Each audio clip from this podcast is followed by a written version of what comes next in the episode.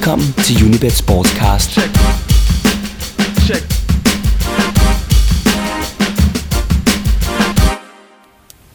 Velkommen til fjerde afsnit af vores serie om fodboldens hovedrige bagmænd, hvor vi dengang tager turen til Italien.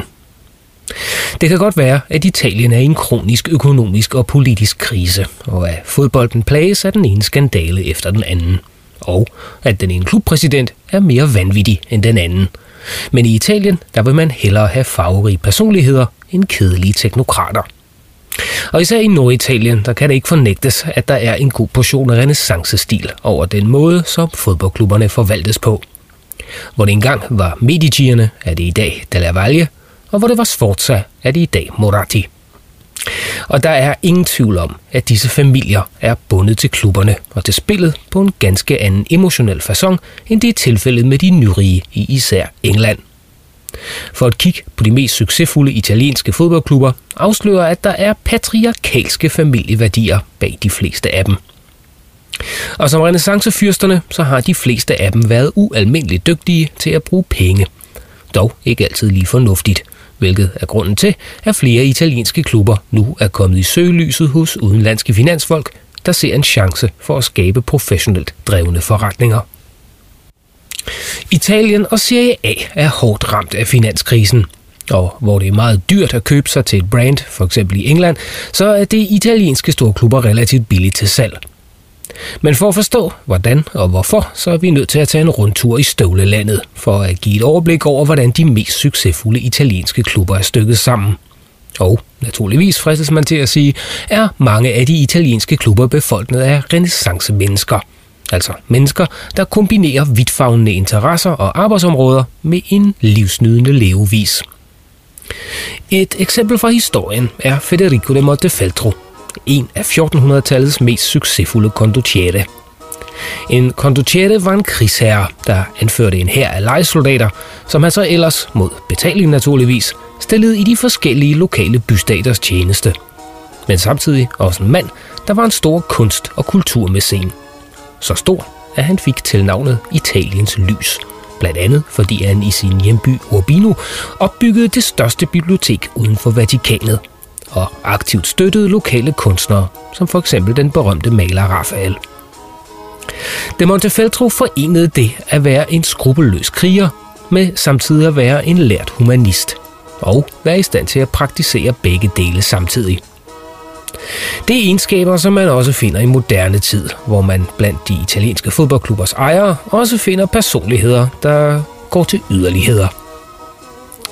De gamle familier, der indtil nu har drevet de italienske klubber efter renæssanceprincippet, er imidlertid blevet mål for endnu større spillere i den globale økonomi. Efter princippet, at hvis en god vare bliver for billig, jamen så er man jo nærmest nødt til at købe den. Italien er med andre ord blevet et oplagt mål for udenlandske finansfolk, der ikke har kunnet købe sig ind i Premier League eller i Bundesligaen, men som kan se etablerede storklubber relativt billigt til salg. Men der er også kræfter i selve Italien, der er parate til at tage konkurrencen op, hvilket vi skal se nærmere på i denne stribe af portrætter af italienske klubejere. Vi begynder turen i Milano, paradoksalt nok et sted, hvor en epoke med familieeje er ved at rinde ud. En af de vigtigste italienske fodboldfamilier finder vi i Milano. En by, der i forvejen er spaltet mellem to klubber, de røde fra AC Milan og de blå fra Internazionale.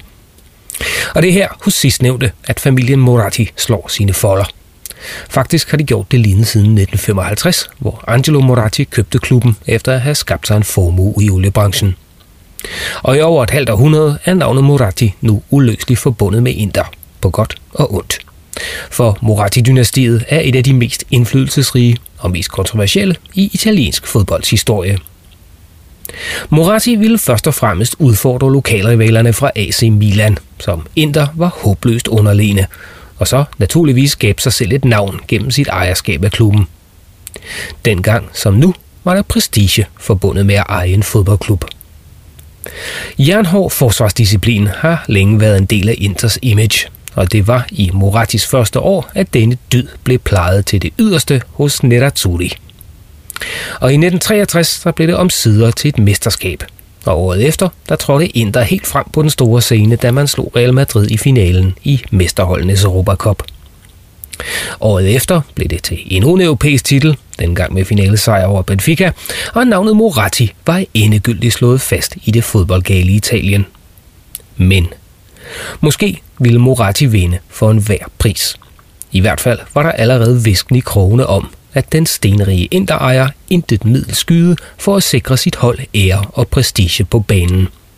Så hvis hans finansielle midler kunne hjælpe lidt til. I 2003, der kunne den britiske avis The Times fortælle, at i 1965, der skulle Moratti have lagt et massivt pres på den ungarske dommer, der skulle dømme Inters kamp mod Malaga. Og at det her kun var toppen af isbjerget. Forklaringen på Inters succes i 60'erne skulle nemlig ikke kun findes på banen. Journalisten Brian Glanville har fortalt, at Inters succes var frugterne af bestikkelse og korruption, hvor Angelo Moratti spillede en vigtig rolle. Det var ham, der gennem Inters sportsdirektør Italo Alodi sørgede for, at en ungarsk fikser ved navn Solti kunne sikre Inters vej til finalerne. Oven på Times-historien kunne tidligere spillere stå frem og fortælle, hvordan der systematisk var blevet anvendt præstationsfremmende midler på Inters træningsanlæg. Igen sanktioneret af Angelo Moratti. Moratti trak sig som præsident i 1968, og han døde i 1981.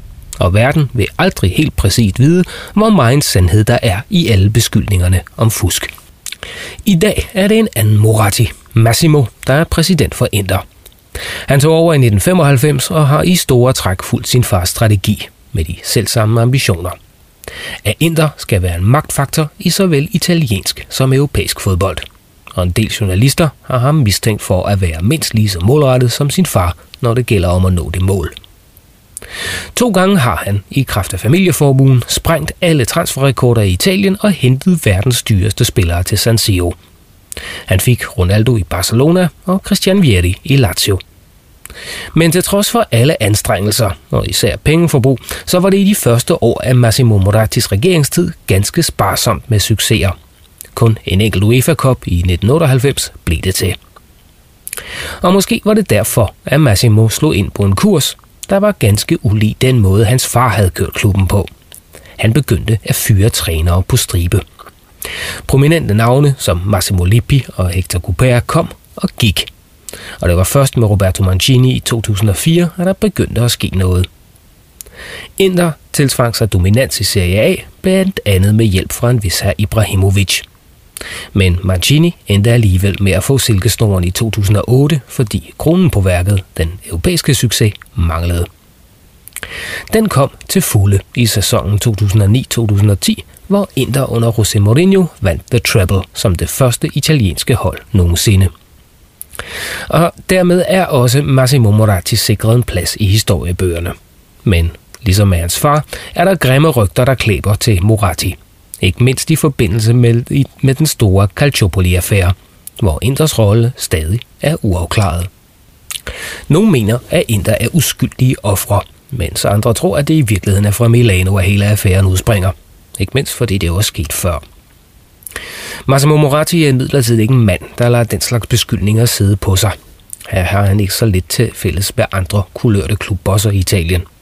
Og han er ikke bleg for at puste til ilden og fjendskabet med især Juventus, som han konstant beskylder for at være favoriseret. Både blandt dommerne, men også hos myndighederne.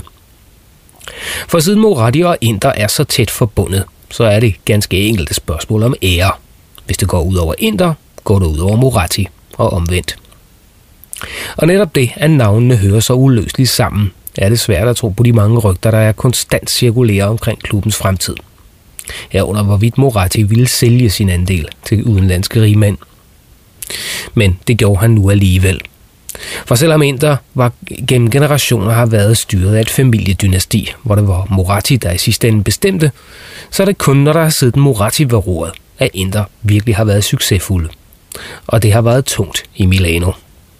Men ikke desto mindre, så solgte Massimo i oktober 2013 70% af klubben til den indonesiske rigmand Erik Tuhir. Ham vender vi tilbage til i et senere afsnit, hvor vi retter fokuset mod Asien.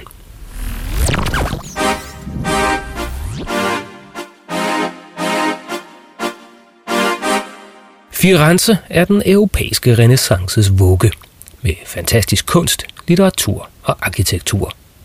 Skabt fordi familien Medici betalte for hele skidtet, så de ville blive husket som kunstmæscener og ikke bare som dygtige bankfolk.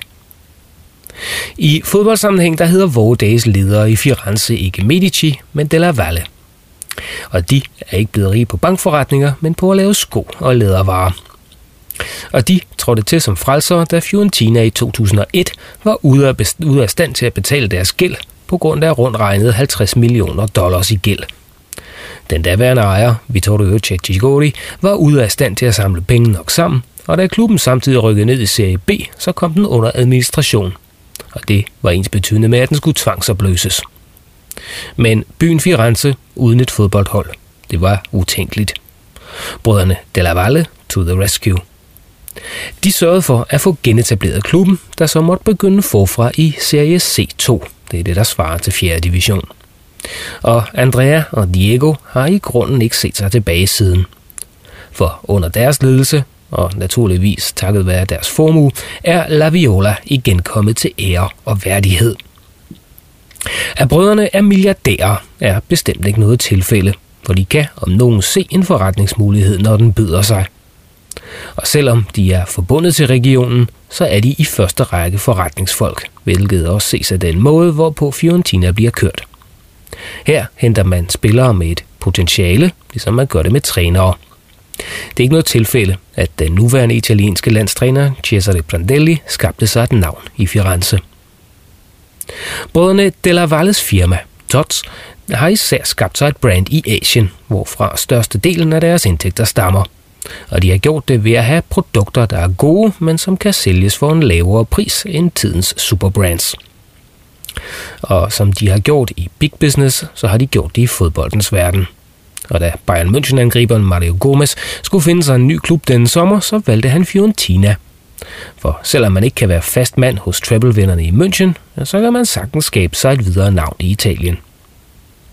I Firenze der handler det altså om at se potentialet og agere derefter. Og af samme grund kan både Della Valle og Fiorentina acceptere, at det næppe heller bliver til en scudetto i år. Men Champions League-deltagelse, det er også godt nok. For også dette hold har potentiale, hvilket er, hvad Della Valle investerer i. Videre sydpå til Napoli, hvor vi finder Italiens svar på ålen. Dog nok i en ret ekstrem udgave i form af Aurelio De Laurentiis. Film, det ligger til familien, for Aurelio er snærnevø af Dino De Laurentiis, manden bag for eksempel Fellinis La Strada, Vadims Barbarella, Conan-filmene, The Dead Zone, Blue Velvet og alle filmene om Hannibal. Som i Fiorentina, så var det en klub i bankerot, som De Laurentiis overtog i 2004. Napoli var havnet i Serie C1, altså 3. division, men da De Laurentiis kom til, der begyndte opstigningen tilbage til Serie A med det samme. Og ikke mindst med spillere som Edison Cavani, der i denne sommer blev solgt til franske PSG, er Napoli igen blevet omdrejningspunktet for fodbold i Syditalien.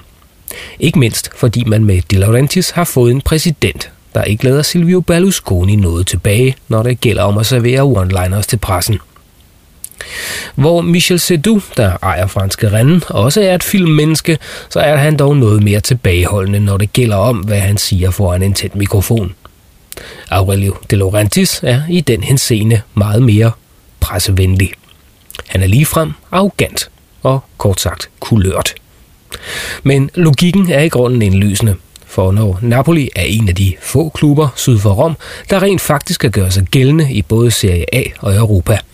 Så når De Laurentiis optræder i italienske medier, så gør han to ting.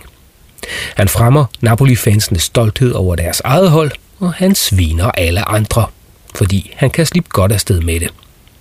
Her er et par af hans mere underholdende citater, som da han blev konfronteret med, at stjerner som Hamtik og Lavezzi snart ville spille i England. Dertil sagde han: "Hvordan slår man igen mod dem, der siger, at de snart spiller i England? Det er nemt. Du skal bare fortælle dem, hvordan englænderne lever. Og englænderne, de lever meget dårligt. De spiser dårligt, og deres kvinder vasker ikke deres genitalier. For dem er et bidet et stort mysterium."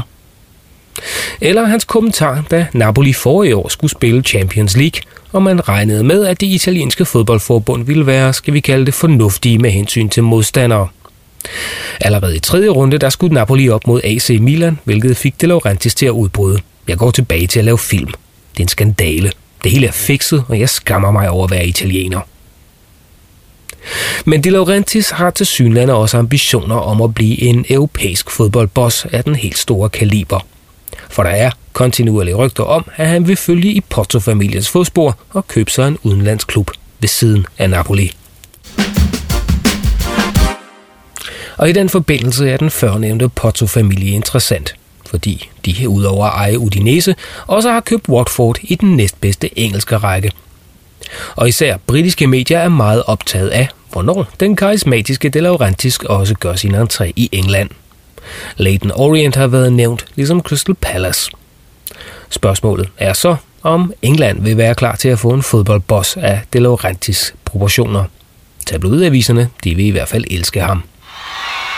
Og det er nok en del af hemmeligheden ved De Laurentiis og den måde, han har kørt det nye Napoli på.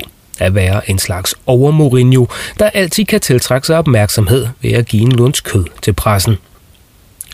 Det er nemt at affærdige De Laurentiis med, at være han bare er endnu en bindegal fodboldboss. Men sandheden er snarere, at han altid er yderst velkalkuleret i den måde, som han går til offentligheden på. Set udefra ligner han familiens fordrukne onkel, men at kunne tiltrække sig opmærksomhed til en klub i periferien, som Napoli er ikke desto mindre en kunst. Ligesom det er klubbens gode scouting-evner, man kan takke for, at rekordsalget af Edinson Cavani til PSG blev til noget. Og her havde man en af Europas mest ombejlede angribere, og så snart han var solgt, så blev Real Madrids midtbanemand Raúl Albiol i øvrigt indkøbt, og kort tid efter, der fulgte en anden Real-spiller, Gonzalo Higuaín, ligesom Liverpool-keeperen Pepe Reina kom til. Så det kan godt være, at filmmanden Laurentiis laver et godt teater for pressen, men man skal ikke tage fejl af, at forretningsmanden De Laurentiis samtidig gør sig godt i kulissen. Og det er i virkeligheden en af de ting, man skal holde godt øje med i Italien. Nemlig, at en ting er, hvad diverse klubbosser siger foran et kamera. Noget andet er, hvad deres egentlige agenda er.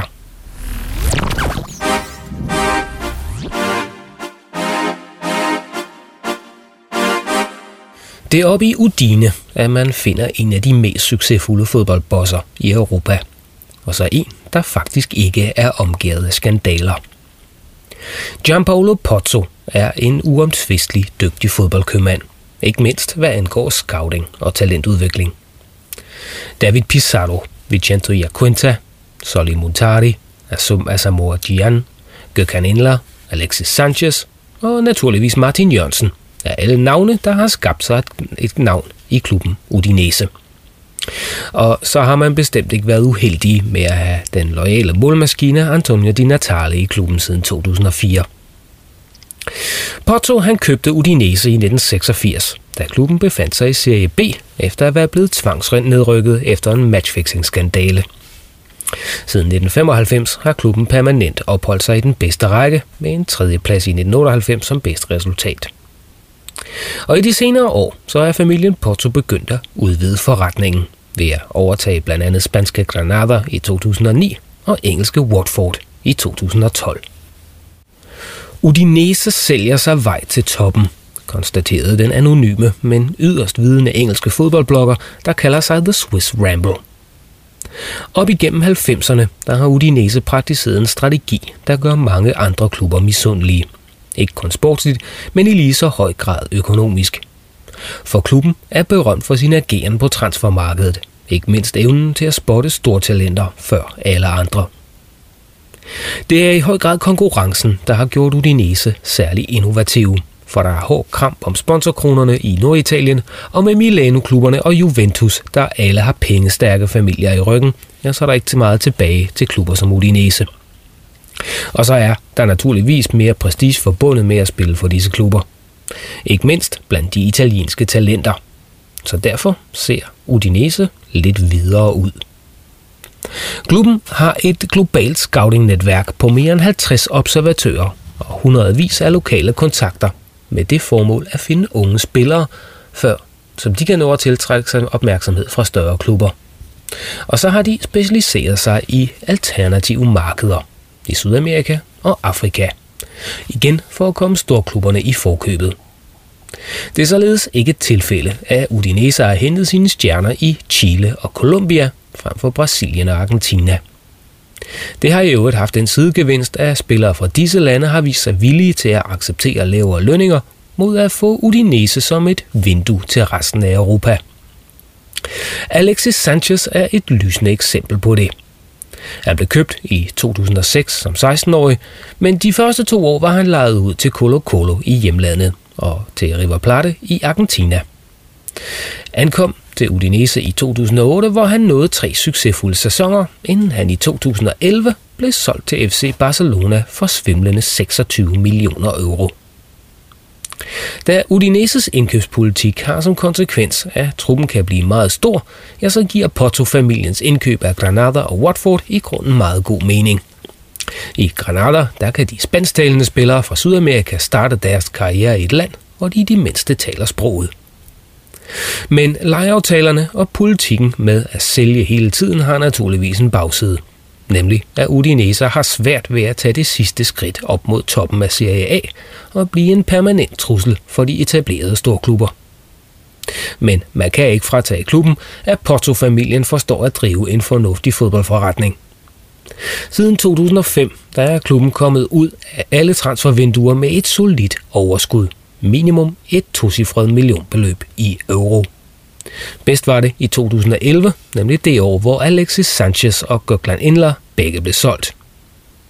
Og i det hele taget så kan man være sikker på, at der hvert år kommer en stor handel ud af Udine.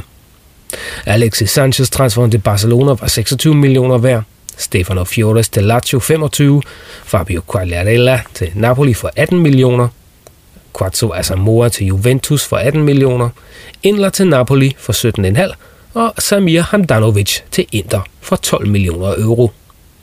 Og i den kalkyle skal vi heller ikke forglemme danskerne. Thomas Helveg blev i sin tid, det vil sige 1998, solgt til AC Milan for 8,5 millioner euro, mens Per Krølstrup røg til Everton i 2006 for 6,8 millioner. Og det er ikke kun spillere, men også trænere, der har skabt sig et navn på Friuli. De mest prominente er den nuværende Zenit Sankt Petersborg-træner Luciano Spalletti og Alberto Zaccaroni, der i første sæson vandt mesterskabet med Milan. Og taget i betragtning af Udinese klarer sig markant bedre end for eksempel Sampdoria, en klub med de samme forudsætninger, ja, så siger det lidt om, hvordan Porto-opskriften er strikket sammen.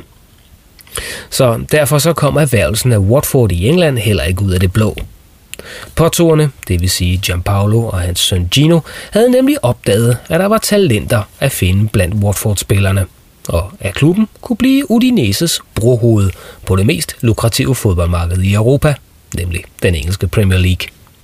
Porto-familien kan dermed udnytte synergieffekten ved at eje 3 klubber i 3 forskellige ligaer, og så forsøge at implementere den succesfulde recept fra Udinese til Watford og Granada. For recepten virker, det er for længst bevist. Og selvom ingen af klubberne skal gøre sig realistiske forhåbninger om mesterskaber, så har Udinese i hvert fald vist vejen for, hvor europæisk deltagelse og lange runs i pokalturneringerne går. En recept, som de nu prøver at overføre til England. I Watford, hvor de nye ejere hyrede Gianfranco Zola som træner og prompte forstærkede mandskabet med en stribe lejemål fra Udinese. Oprykningen til Premier League, den glippede først til allersidst, da Watford tabte playoff-finalen til Crystal Palace. Inden finalen, der havde Ian Holloway, Palaces daværende træner, fnyst hånligt, at Zola gør det fantastisk, men i det her land, der må vi altså kun låne 2 spillere hos den samme klub. Ja, hvis det er et hold, der spiller i den bedste række. Nu gik kabalen ikke op for Watford i denne omgang. Men havde klubben klaret oprykningen, så ville de 100 millioner pund, som den slags er værd, let have kunne betalt for en håndfuld Udinese-spillere på permanente kontrakter. Porto-strategien handler om at få 3 klubber i 3 lande til at arbejde sammen omkring et koncept, der i sidste ende skal gøre de 2 nye til samme type af forretning som den, der med succes har eksisteret i Udine i mange år. Og hemmeligheden er, at være mere lege spillere ud til hinanden, sikrer, at de mest talentfulde altid får spilletid, ét sted. Du lytter til Unibet Sportscast med Per Marksen.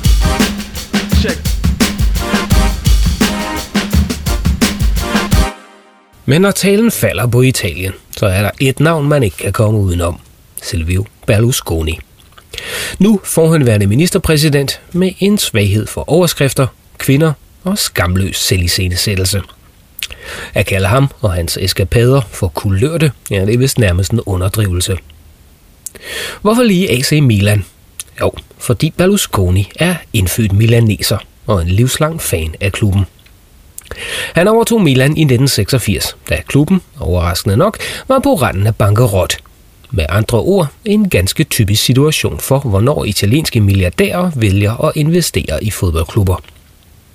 Og det er vel i grunden umuligt at påstå, at Berlusconi ikke er lidenskabelig, også med hensyn til fodbold. Takket være Berlusconis kapitalindsprøjtning, der kunne man hente den hollandske trio Ruud Gullit, Marco van Basten og Frank Rijkaard, og klubben vandt sin første Scudetto i 9 år. Og de følgende 2 år, der blev det til 2 europæiske titler med sejre over Steaua Bukarest og Benfica i mesterholdenes Europa Cup. Berlusconis Milan var verdens bedste hold nogensinde. Og dominansen, den fortsatte også under den nye træner Fabio Capello, der vandt 3 Serie A-titler på stribe i årene 92-94. Og Capello-æren kulminerede, da Milan i 1994 knuste FC Barcelona i Champions League-finalen med 4-0. Senere hen, der har Carlo Ancelotti også styret Milan til både italiensk og europæiske triumfer. Så uanset hvordan man end betragter Berlusconi, har der været en garanti for sportslig succes i hans præsidentperioder. For han har, formelt, ikke siddet uafbrudt på præsidentposten, eftersom italiensk lov forbyder en siddende ministerpræsident at være i ledelsen af private virksomheder. Udenforstående, de undrer sig over den ekscentricitet, som Berlusconi har udvist gennem alle år. Lige dele strateg og showman og skingrende vanvittige milliardær. At han i det hele taget har været i stand til at holde sig ved magten og undvige det ene juridiske forsøg på at få ramt på ham efter det andet, er nok noget, man skal være særlig kyndig i italienske forhold for at forstå. En mand, der i 1950'erne tjente til dagen og vejen som crooner ombord på krydstogtskibe i Middelhavet, er stadig en showman ud over alle grænser. Problemet er bare, når grænserne ikke længere eksisterer. Og det er, hvad der er sket efter, at Silvio Berlusconi fik ubegrænsede midler, og derfor dybest set kunne gøre, hvad der passede ham. Reaktionen blev den forventede, og den mange af os sikkert ville få, hvis vi havde de samme uanede muligheder. Fylde tv med smukke kvinder og mænd på vores egen alder, købe en fodboldklub og sole os i fansenes begejstring. Og så i øvrigt sige og opføre os som en enevældig renæssancefyrste. Berlusconi opbyggede sin formue som byggematador, men det er gennem hans investeringsselskab Fininvest, at han for alvor har opbygget sig en magtposition, ikke mindst i det italienske mediebillede, hvor han ejer Italiens 3 største kommercielle tv-kanaler og landets største forlag, Mondadori. Hans parti, Forza Italia, og han har været Italiens ministerpræsident over 3 omgange. Og skandalerne til trods, den længst siddende af slagsen efter 2. verdenskrig. Hvilket i sig selv er en præstation, når Italien er det land i Vesteuropa, der oftest skifter regering.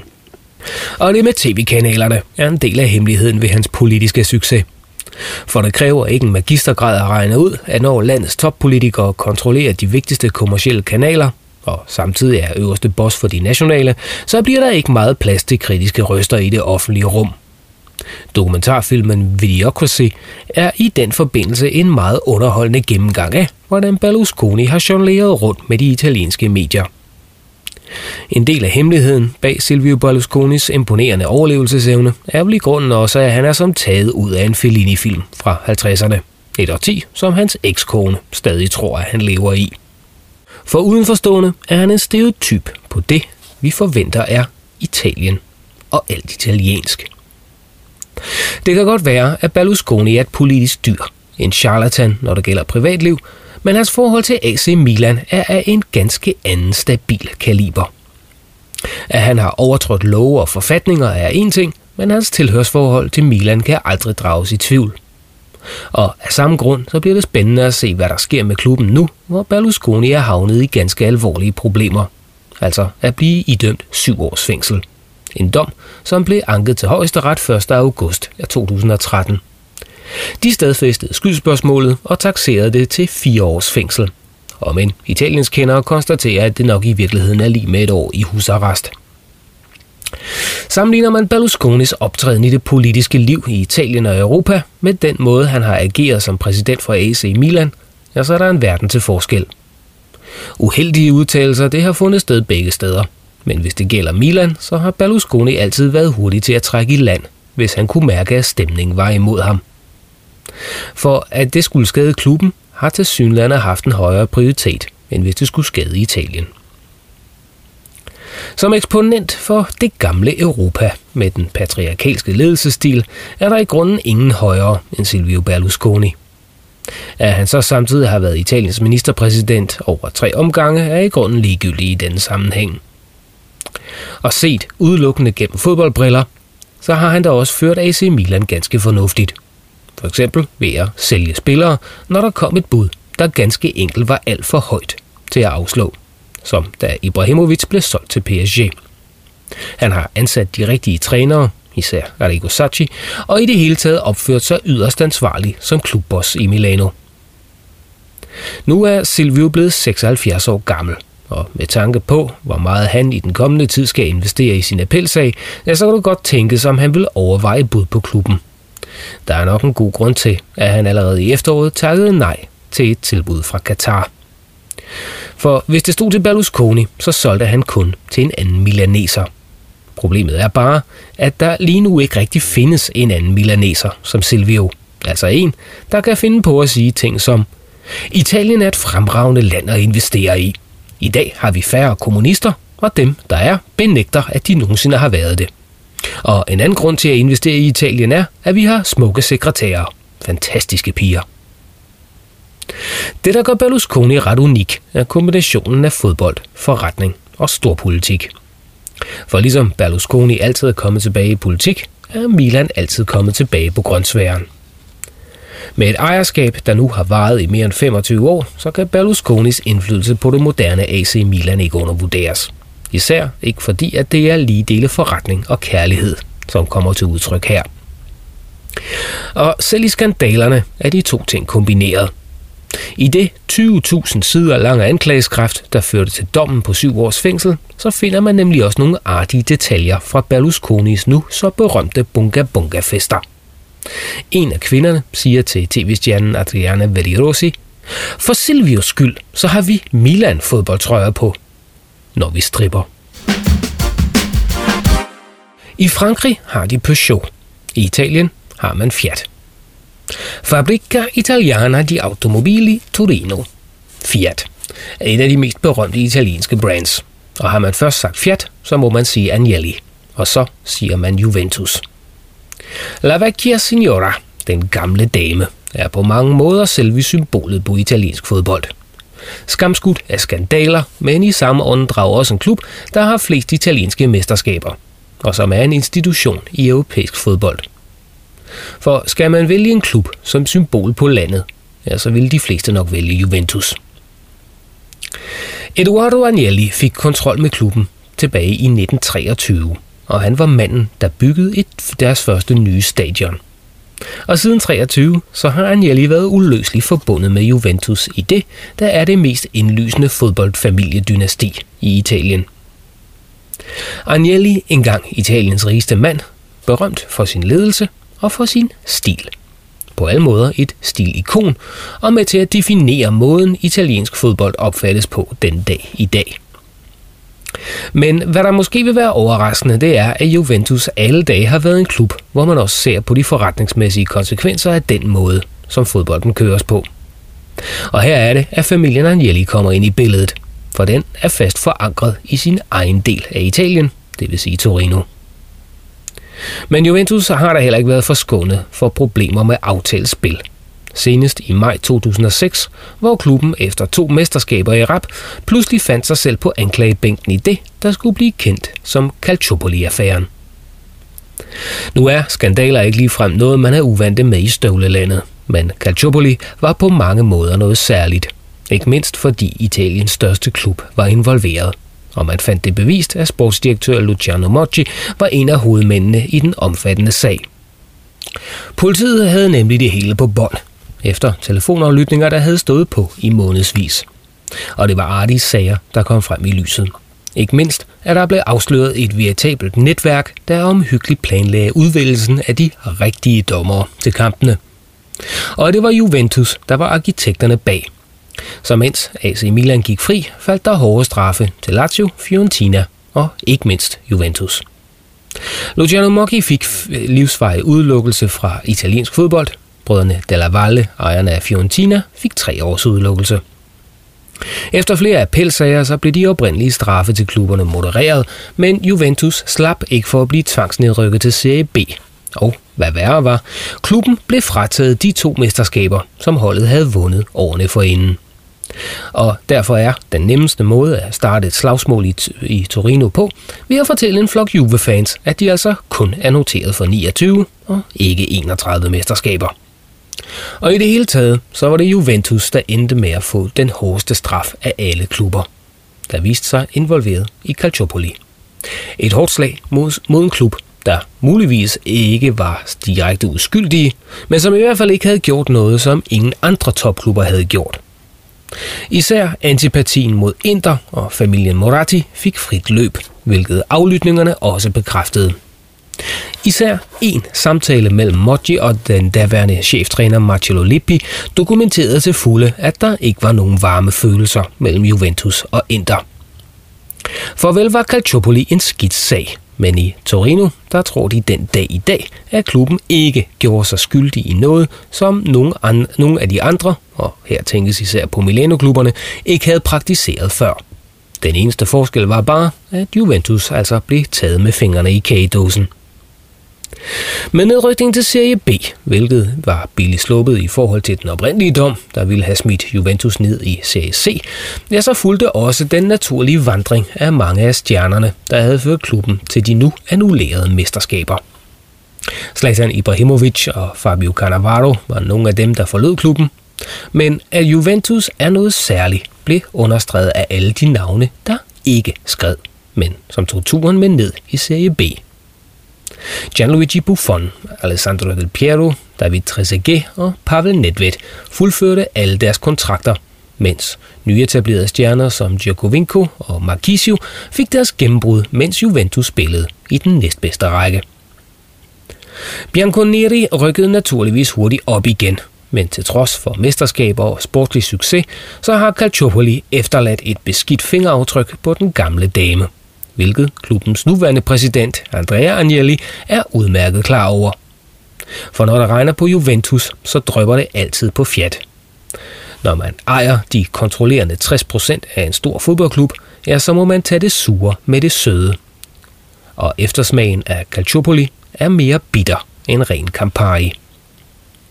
For uanset hvor mange fodboldkampe Juventus end vinder på banen, så vil Calciopoli klæbe til navnet Juventus i lang tid.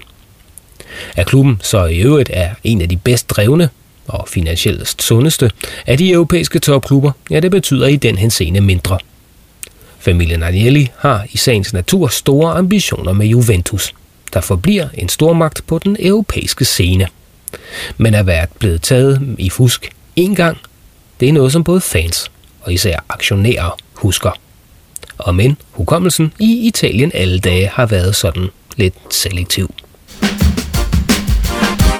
Der er tegn på, at renæssancen langsomt lakker mod enden i Italien, fortrængt af globale spillere fra USA, Asien og den arabiske verden. Hvor længe fyrsterne i Milano, Torino, Udine og Napoli kan holde stand, er der afhænger af deres egen evne og vilje til fornyelse og fremtidige forretningsstrategier. For da den oprindelige renæssance sluttede i 1500-tallet, så skyldes det, at Italien blev invaderet af franske, spanske og tyske hære, der naturligvis hærgede og plyndrede, hvor de kunne komme til det. Og så, at de daværende stormagter Frankrig og Spanien gik i flæsket på hinanden for at rage mest muligt af Italien til sig.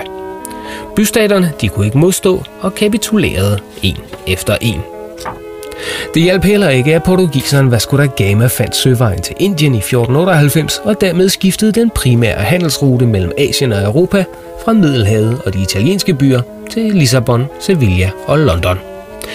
Byer og dermed lande, der snart overgik de italienske bystater i velstand. Om fodboldfyrsternes fald er nært forestående, ja det ved vi ikke endnu. Men med Erik Tuhirs indtog i Inter, Thomas Di Benedetto i Roma og Berlusconis akutte problemer i Milano, er der meget, der tyder på, at renæssancefyrsternes tid i fodbolden også får en ende. For der vil også være en grænse for, hvornår Pozzoerne, Della Vallerne og selv Agnellierne får et tilbud, som de ikke kan afslå. Du har lyttet til Unibet Sportscast. Andreas Stefansen sørgede for teknikken, og mit navn er Per Marksen.